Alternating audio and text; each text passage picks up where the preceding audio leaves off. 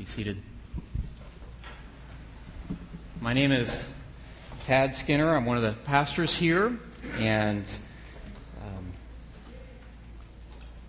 this is my daughter's iPad, in case you're wondering. So, like the purple polka dots. So, um, I want you to think for a moment about the word power. Think about that word power, and I, I want you to just shout out one or two things. Two or three people tell me what what do you think of when you think of the word power? Well, say it again. SRP. Work. okay. SRP. Mr. Incredible. Energy change per unit of time. Energy change per unit of time. Okay. I, I don't understand that. So, what else? One, one more. Money, influence, subservience. All right. So, when I think, those are all good things. When I think of the word power, uh, I think of superheroes, right? I mean, Superman was a powerful dude, right? Um, I think of the, the smell of my gym locker uh, when I was growing up, right? Powerful odors came out of there. I think of the, the sound and the fury of Niagara Falls, all that water rushing over, that's powerful. And uh, I think of, I'm surprised nobody said this, the, those musclehead dudes, the power team. You know who I'm talking about? The guys that rip the phone books in half. Remember them, right? So, power, power. So, what does the Bible refer to as powerful? What does the Bible say is the very power of God? Well, the Bible uses that phrase, the power of God, in uh, three different passages to refer to something or someone. So we're going to talk about that, the power of God. In 1 Corinthians chapter 1, Christ himself is referred to as the power of God. Now that makes sense, right? Christ, he is God, he's the power of God. That makes sense. In Romans chapter 1 verse 16, Paul writes, "For I am not ashamed of the gospel, for it is the power of God for salvation to everyone who believes." So the gospel is the power of God. And then in 1 Corinthians 1:18, for the word of the cross is folly to those who are perishing, but to us who are being saved, it is the power of God. So Christ, the word of the cross, the gospel, all three of those things are referred to as the power of God. And really those are linked together. They really refer to the same same thing. Uh, Christ is the word. We see that in, in the book of John, in the very first uh, verse of the book of John, the New Testament, in the beginning was the Word, and the Word was with God, and the Word was God. So Jesus is the very Word of God. And of course, Jesus gave his life on the cross. So he's the Word of the cross as well. You following me? You with me on that? So, and then finally, the gospel is the news of salvation. That good news is that Jesus, that God came to earth as fully man, uh, that Jesus came and that he exchanged his life for our death. He exchanged his, his holiness and his righteousness for our sinfulness. He took, his, took our sinfulness upon himself and gave us his righteousness. So I'd say that Christ is centrally important to the message of the gospel. So all three of those things, Christ, the word of the cross, the gospel, they're all linked together. I think that's really cool. Don't you think so? Isn't that cool? The power of God. So hold on to that thought about the power of God. And let me uh, tell you where I'm going with this, this passage, where we're going with this message today, right at the beginning. We're going to look at a passage of Scripture that tells us what we have to do. It's going to say, this is what you must do. And then we're going to find out that we can't do it. So, we must do it. We're going to find out that we can't do it. And then we're going to see that Jesus did it, and because he did it, then we can too. We're going to discover how we can do it as well. So, we've been looking at the servant songs in Isaiah. If you're, if you're new here today, uh, the servant songs, there's four passages of scripture in Isaiah uh, leading up to Easter. We thought this would be a good way to prepare us for the Easter uh, service, Easter season. And these four passages of scripture, they prophetically describe Jesus' character and his work for us. And these passages were written 700 years before Jesus was born. And uh, they're all about him. All these passages are about him. Scripture, Jesus says, basically, a couple of times in Scripture, he says that all of Scripture points towards him. All of Scripture is about him. We see that most notably when Jesus was taken prisoner before he was crucified. In Matthew chapter 26, he says, All this, meaning uh, my arrest and me leading up to the cross, going to the cross, all this has taken place that the scriptures of the prophets might be fulfilled. And then when he appeared after his resurrection on the road to Emmaus, some of you are familiar with that story when he appeared to the disciples after his resurrection, he says that he interpreted to them, to the disciples, in all the scriptures, the things concerning himself. So, isn't it amazing when we read prophecy in Scripture that, that's fulfilled later on? And that's what we're seeing here. We see prophecy, this was written 700 years before Jesus was born, and we're going to see that it was fulfilled in Jesus. We're going to see today this couldn't be about anyone else other than Jesus. This has to be about Jesus, this passage. And no one else has these qualities and characteristics, and no one else could enable us to make the choice that He's calling us to make. So today we're going to take a look at Isaiah chapter 50. So turn in your Bible to Isaiah uh, chapter 50. If you don't have a Bible, back on the corner of the um, coffee bar, bookstall area, we've got Bibles. We'd love for you to pick one up, uh, read it today, take it home with you. It's our gift to you, and we'd love to hear how what God is saying to you as you read that scripture. So talk to us about that as well. So we're going to be in verses 4 through 11, Isaiah chapter 50. This is a, to me anyway, it's a really heavy passage, a beautiful passage. Um, I, I, hope, I hope you're loving Scripture. I'm really grateful that Chuck gave me this passage to, to meditate on, to dwell on, to think about. Um, it's, it's a really beautiful passage. So I want you to listen to this as, as we read as though this is from the voice of Jesus, because it really is. These, these words in your Bible might as well be in red, because this is Jesus speaking here. Isaiah chapter 50, and we're going to read verses. What are you laughing at? So, verses 4 through 11. The words of Jesus. The sovereign Lord has given me a well instructed tongue to know the word that sustains the weary. He wakens me morning by morning, wakens my ear to listen like one being instructed. The sovereign Lord has opened my ears. I have not been rebellious. I have not turned away. I offered my back to those who beat me, my cheeks to those who have pulled out my beard. I did not hide my face from mocking and spitting. Because the sovereign Lord helps me, I will not be disgraced. Therefore, have I set my face like flint, and I know I will not be put to shame. He who vindicates me is near. Who then will bring charges against me? Let us face each other. Who is my accuser? Let him confront me. It is the sovereign Lord who helps me. Who will condemn me? They will all wear out like a garment. The moths will eat them up. Who among you fears the Lord and obeys the word of his servant? Let the one who walks in the dark, who has no light, trust in the name of the Lord and rely on their God. But now, all you who light fires and provide yourselves with flaming torches, go, walk in the light of your fires and of the torches you have set ablaze. This is what you shall receive from my hand. You will lie down in torment. So it doesn't end on a very uplifting note, does it? This is, like I said, a, what I think is just a beautiful passage. And the more I read it, the heavier it got for me. And I, I really struggled with how to present this, how to present this to you, which is a confusing passage.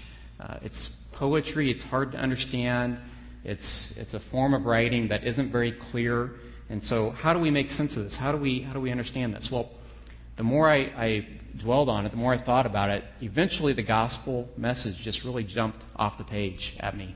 And I think that's, just as an aside, I think that's one thing that we ought to really take home and realize is that this is not just a, a normal, ordinary book that we, we just read through in one sitting. You can, of course, there's nothing wrong with that, but oftentimes God speaks through us reading a little bit at a time, dwelling on it, meditating, meditating on it, thinking about it through the day, and then God speaks to us through the day as we, as we read it. And that's certainly what happened with this passage with me. So these last two verses are, I think, the key to this whole thing. So we're going to start at the end. I'm going to read these last two verses. We're going to talk about it. These last two verses reveal that we have a choice. We have a choice to make. And that choice is only possible because of the power of God the gospel, the word of the cross, and Jesus. So we all make that choice for ourselves. So let me read these last two verses once more. Who among you fears the Lord and obeys the word of his servant? Let the one who walks in the dark, who has no light, let me stop there for a second.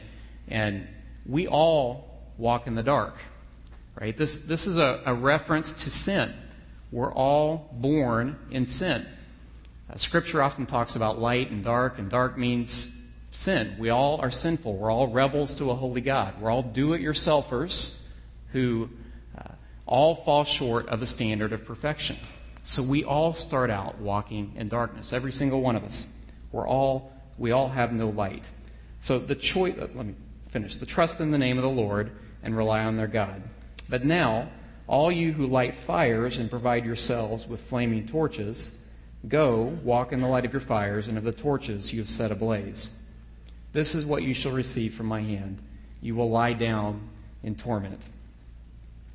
So in verse 10, the, the choice is revealed. We're told that one way to live, one way that we can go, one, one path that we can choose to go down, is to trust in the Lord and rely on his God. And who's the Lord? It's Jesus we can trust in Jesus and we can rely on God. Um, he, Jesus, obviously, the one who's being spoken of here, the one who's speaking, the one who was mocked and abused, the one who suffered such abuse, the one who confronted his accuser, his enemy, Satan, and the one that we see later died in obedience to God.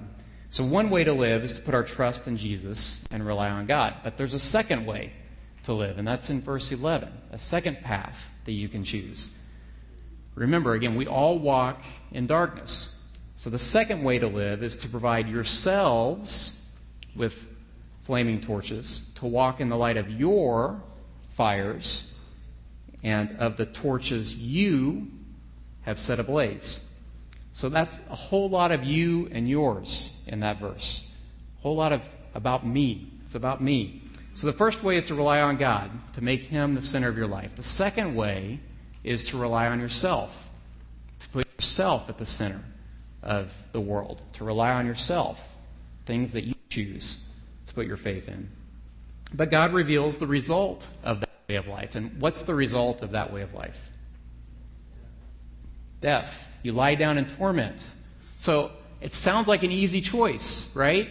I mean, I don't care what's behind door number one. If the other option is to lie down in torment, right? Are you with me? I'm going to choose door number one. I don't care what the other, uh, what it might be behind it. That's better than eternal anguish, right? So it sounds like an easy choice. It sounds like we're all just be flocking to that first first path. We're all going to choose that. But of course, the choice isn't easy at all. And why is it not? Well, let me show you why we can't make that choice on our own. Uh, look at the question in verse 10 again. Who fears the Lord? And obeys his servant? That, that's really a rhetorical question. The answer is that no one does. No one really fears the Lord and obeys his servant. Got a news flash for you. Uh, I'm a sinner, right? You are too. But the good news of that is that God's not a sinner. In fact, God's the opposite of that. God's holy. He's righteous. He's the opposite of sin. There's no wrong thought, no wrong motive, no wrong action in him. But there's, there's plenty of wrong thoughts and actions and motives in me, both in my past and there will be in my future as well. So, how did we get here? How did I get to the point where I can't choose, can't make this first choice? Well, in the beginning, right, God created Adam and Eve. He created the world, He created everything for His glory. And Adam and Eve were uh, enjoying time with God, they were naked and unashamed as they walked around in the garden, right? And They were enjoying God's presence, and yet they chose to rebel against a holy God. And how did they rebel? How did they rebel against God? Well, they chose to reject the power of God. They chose to reject the Word. Their first sin in the garden was to take God's Word and say they didn't believe it. They didn't trust it. They didn't think it was true. So they rejected the power of God. They rejected the Word. They took His perfect love and direction for their lives and they, they decided to do their own thing. They decided to put themselves on the throne. They decided to put themselves at the center. And folks, we do the same thing, don't we? We still do that today. We still put ourselves on the throne. So I'd venture to guess that all of us here have done that already, even in the past couple of hours. We've all sinned. Right? Probably so, I would imagine. So if Adam and Eve couldn't choose the first way to live, even though they were living in perfection, then how in the world is it possible for me to choose the first way to live when this is not perfection, right? This is a fallen world. There's all sorts of junk out there. How can I trust in the name of the Lord and rely on God? Let me point out also that the path, the second path I'm talking about, we can, we can light our own torches in a couple of different ways.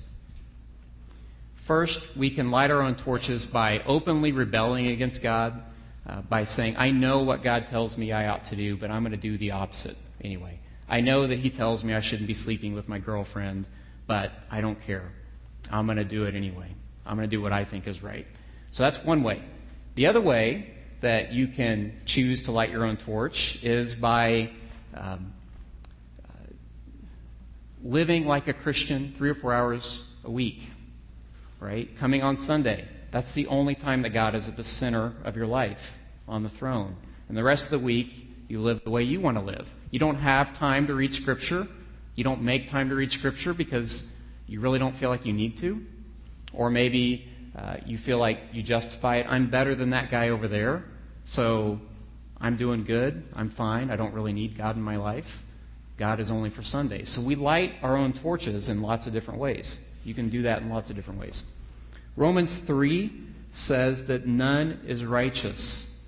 No, not one. No one understands. No one seeks for God. All have turned aside. Together they have become worthless. No one does good, not even one. That's not very encouraging, is it? So no one does good.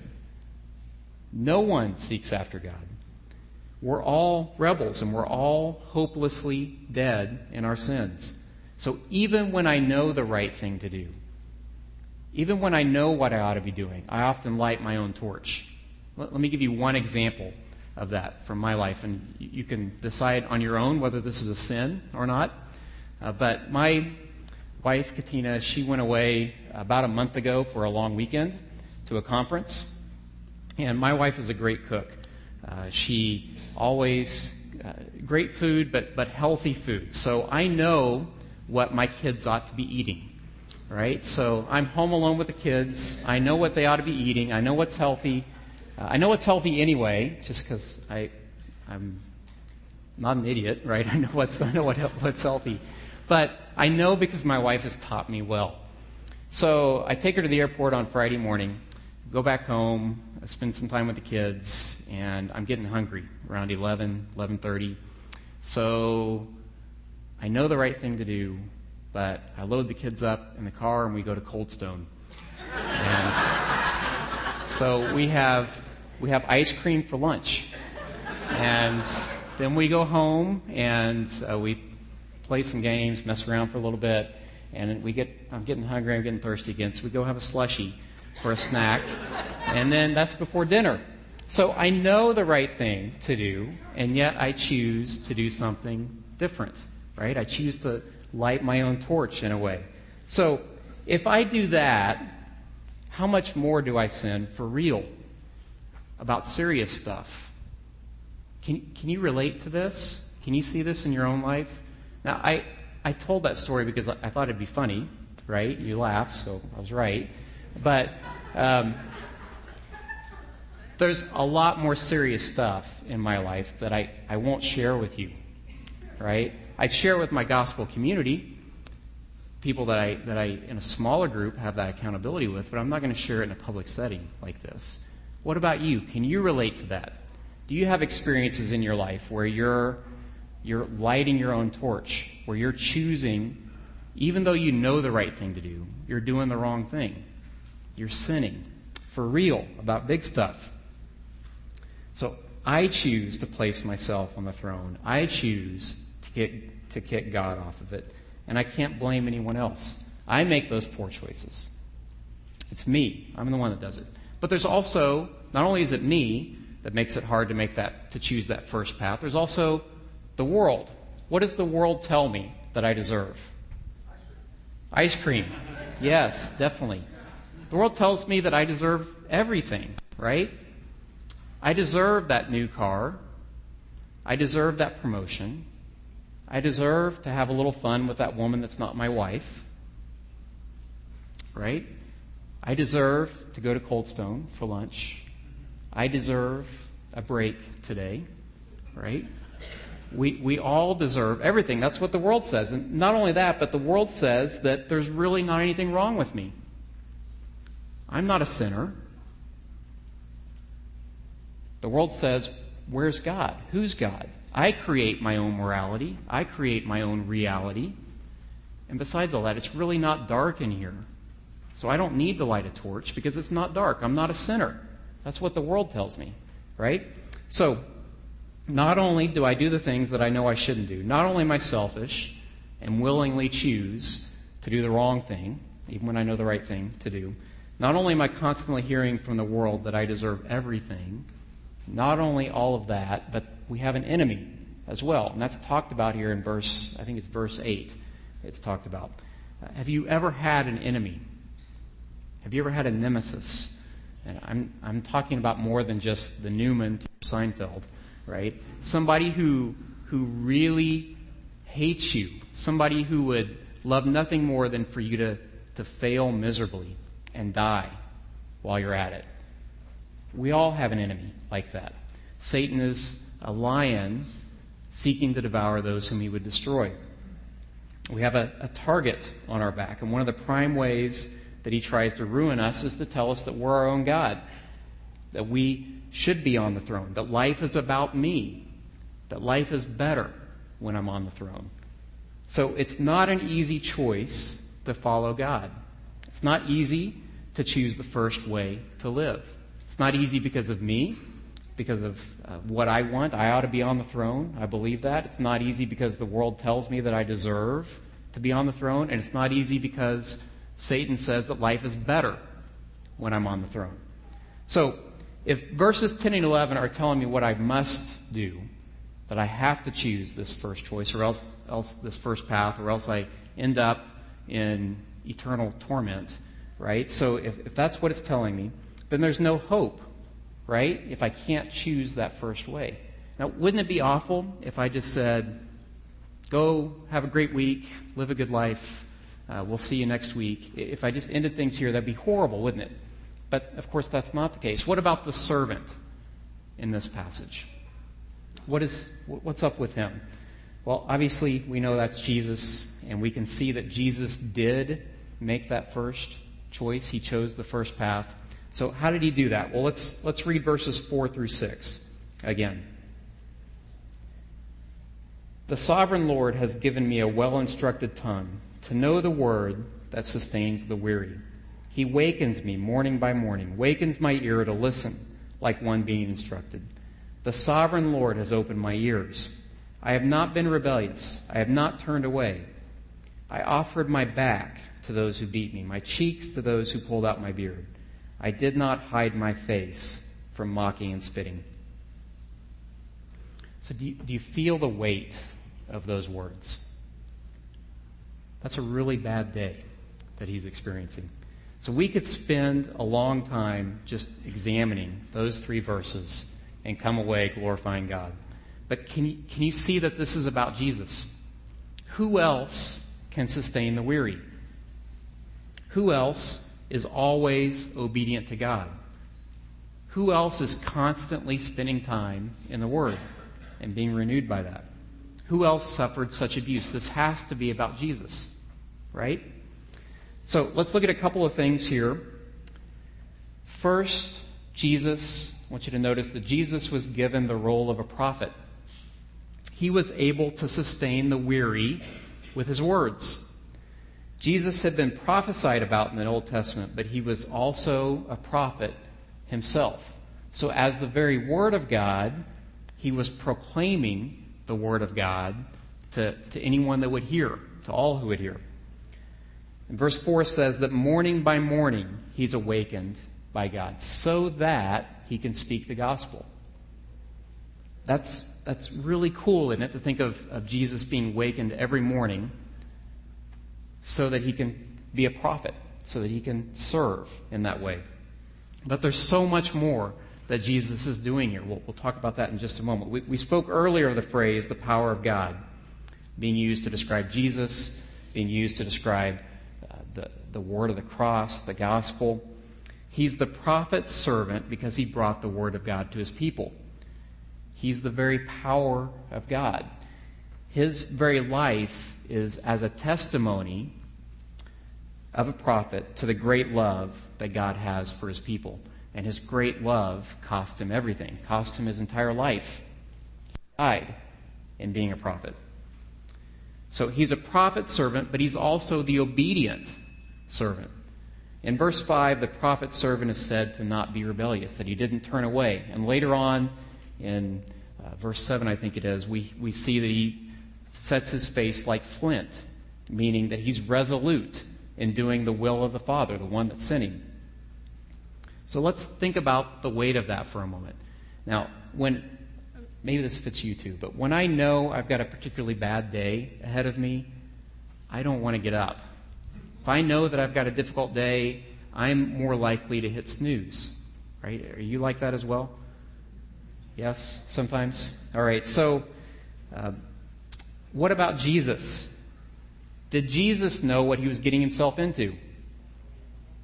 Did he know that he was going to have a particularly bad 33 years of life before he was born? Well, of course he did. We know that he did. We, he's God, right? He knows that. But we also see that here in print in verse 6. Written 700 years before Jesus was born. I offered my back to those who beat me, my cheeks to those who pulled out my beard. I did not hide my face from mocking and spitting. So we see those prophecies about the abuse that Jesus received. We see those prophecies uh, revealed time after time in, in, the New Testament, in the Gospels, in the life of Jesus. We see that. And Pastor Chuck, I, I'm imagining, will make clear with our fourth servant song next week that Jesus suffered and died not because he was guilty, but because I'm guilty and because you're guilty. That's why he suffered. That's why he died, for that love for us. So, can you imagine knowing that you're going to be abused, that you're going to be mocked, beaten, spit on, and still being obedient? Can you imagine knowing that you were going to suffer that kind of abuse, followed by a humiliating death, and still being obedient? Can you imagine being obedient all the while uh, knowing that you'd never done anything wrong in your life, that you were completely innocent, and also knowing the filthy hearts of the people that you were dying for? Talking about mine, talking about yours. Can you imagine that kind of obedience? In the garden, think of Jesus knowing all those things and still praying to his Father Father, if you are willing, remove this cup from me. Nevertheless, not my will, but yours be done. I can't fathom that kind of obedience. Like I said, I have a hard time wanting to get out of bed when I have a bad day ahead of me. And yet Jesus was obedient, knowing all of those things. Isn't that amazing? Isn't that amazing to just worship him for that? See, Jesus was the prophet servant who was obedient to his Lord. We talked earlier about Jesus being wakened morning by morning to proclaim the gospel, to share the word of God. And that's, that's great that he did that. But there's more to it than that. Do you see that he was also able? He was also empowered because of the Word of God, because of the power of God. That's where he got his strength. Morning by morning, he was sustained. He was able to do the task that God had set before him because of the Word. God was strengthening him to face what was coming by the very Word. So, are you being fueled to have a deeper trust or a deeper reliance on God by reading the Word? Are you allowing God to feed you in that way, morning by morning? So, what difference does all this really make? What difference does it make that Jesus was obedient, even obedient to the point of death? What difference does it make that he suffered this abuse? What difference does it make that he was a prophet, that he confronted Satan, that he, he died a, a sinner's death on a cross? What difference does that really make to me? Well, remember how this passage ends that we're given a choice of two ways to live. There's two paths that we can take. We can put our trust in the name of God, we can rely on Him, or we can put our trust in ourselves and rely on ourselves. But we've already seen we can't choose that first way on our own. So, what difference does it make that Jesus was obedient? Well, of course, it makes all the difference in the world. So, there's two groups of people in here today. And all of us need the gospel. We need the gospel. We need the power of God when we are saved, when we come to a point of salvation. We need it each day of our lives. We continue to need that gospel. So I'm going to try to apply this passage to both groups separately here today. If you're, uh, if you've never put your trust in God, if you uh, are just confused about this Christianity thing. Maybe you're trying it out. Maybe maybe even you showed up today thinking today was Easter, and you're off a week. Uh, we're we're glad that you're here today. Uh, we want you to know that God loves you. Certainly, I think we'd all agree that there's something wrong with this world, though, wouldn't we? Things don't work the way that they're supposed to. There's something wrong with me. I shouldn't go around relationally hurting you like I do. You shouldn't go around relationally hurting me like you do. I think we'd all agree there's something doesn't work the way it should. Things aren't right in our world. And we all do d- different things to try to make it right, to try to uh, save us in some way. We're all trying to put something on the throne of our life, whether that's our material possessions, whether that's uh, relationships, um, whether that's trying to get acceptance from others, whether that's um, whatever it might be. We all try to put something on the throne to save us, to try to make what's wrong right. So let me ask you how much did your God's love cost him? My God's love cost him everything. He gave up everything to come running after me. And if he gave up everything because of his love, then I know that I can trust him. I can put my trust in him because I know that he gave up everything for me. So if you're not a believer, if you've not put your acceptance in Jesus put your trust in him, won't you put down your torch today? Won't you stop trying to stumble around in the darkness, trying to find your way out? And are you weary from the struggle? Are you weary from trying to light your own torch? If so, what's making you weary? Is it that God that you've put in your life, that broken relationship, that bad job? Maybe it's uh, abuse from your past that keeps bubbling its way to the surface and forcing its way into the present. Maybe it's that you don't get the recognition you deserve from everyone for doing all the good things that you do to try to help everybody out. look at verse 4. Jesus is able to sustain the weary with a word. He loves you. So won't you listen to him today as he comes calling after you when he says, Come to me, you who are weary, and I will give you rest. We would love to come uh, to speak with you after the service. We'll be up at the front afterwards. If you've not put your trust in Jesus, come and talk to one of the staff, one of the leaders, or talk to somebody around you. We'd love to show you how you can find and have that peace and have that rest. Now, the second group in here are those who are already believers in Jesus. But don't we light our own fires sometimes? I do. I light my own fire sometimes. I functionally kick Jesus off the, off the throne. I try to do things my own way. But that's not what God wants, and that's not what I need either. His way is far better, it's far more satisfying than my way. Have you ever, I think we all have, we've all seen these. You've all seen the help wanted signs, right? Everyone's seen those. Has anyone ever seen a permanent help wanted sign? You know what I'm talking about? I haven't seen one here. I associate that more with where I grew up, a rural town, uh, kind of a rundown area. But they, these uh, permanent help wanted signs, they were permanently nailed to the sides of, of buildings, uh, businesses. And they just said, no help wanted. And so when the business needed somebody to come in and put an application, they'd cover up the word no. Right? It said help wanted. You ever seen those? Okay, not, not a Phoenix thing. All right.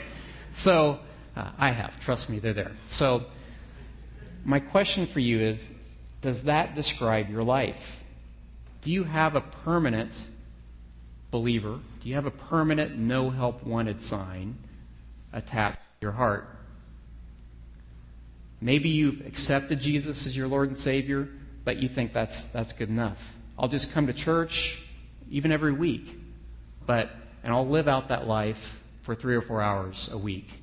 But the rest of the time, I don't want God's help. Or maybe you cover up the word no when you're really in a bind and you really need God to come be a part of your life.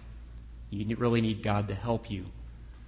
Folks, again, you're missing out on so much if that's the way that you're living your life. Jesus sits on the throne. He created us, and He designed us for that to be so.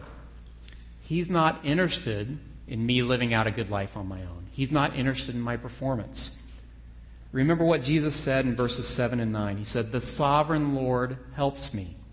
That's what he, he did. He had a permanent help wanted sign attached to his heart. He was constantly reliant upon his Father to sustain him. And so it's not just non believers either who get weary. We all get weary.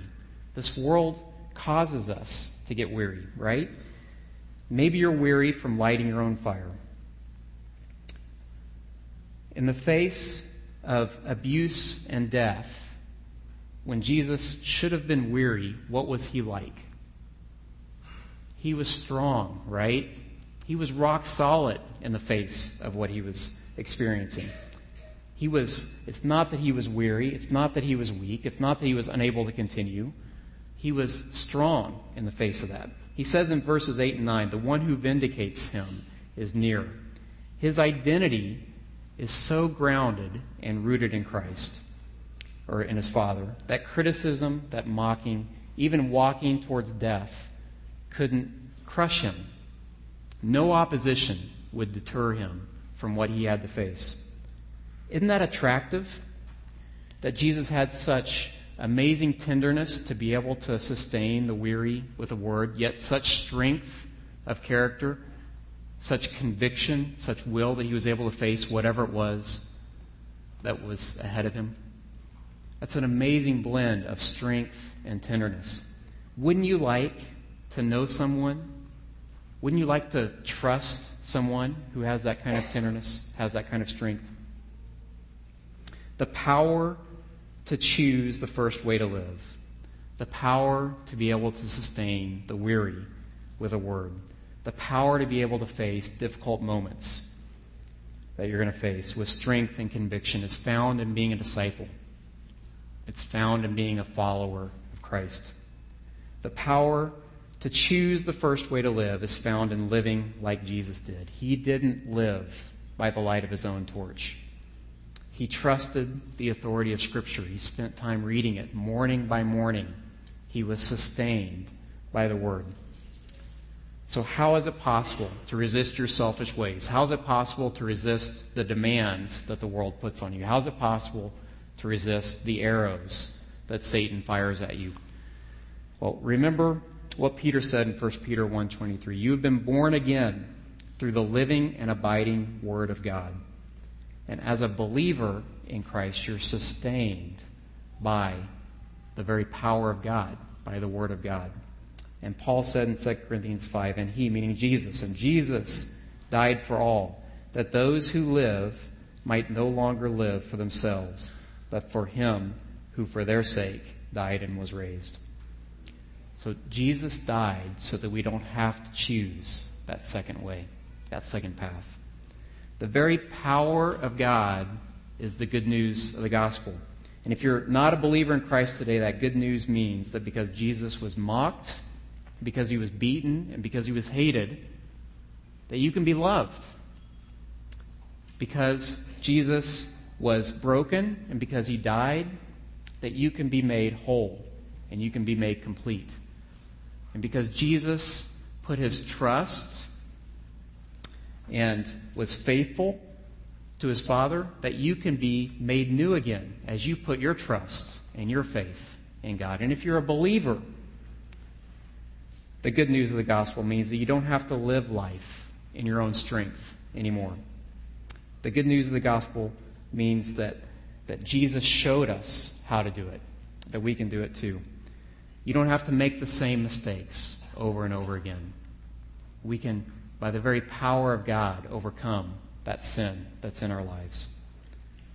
So, wherever you are today, in your view of or in your relationship with God, are you trusting in the very power of God? Won't you put your trust in God and fully rely on Him? Let me pray. Father, we thank you for your word. Thank you that it instructs us, that it tells us what to do, it tells us how to live a life that you have showed us will lead to blessings, that you've shown us will uh, is far better than any life that we, we could have on our own. So thank you for instructing us with your word. But thank you also that your word sustains us. Your word allows us to, to reach out to those who are weary. Your word allows us to, to be sustained even as we are weary ourselves. Your, your word allows us to face the difficult things that, that we have to face in this world. God, we ask that you would strengthen us and empower us. Help us not to live for you uh, only a few hours a week, but just as you gave everything, Jesus, just as you gave your life for us, I pray that we would give our lives, our entire lives to you. Help us to put our full trust in you and rely on God. Pray these things in Jesus' name. Amen.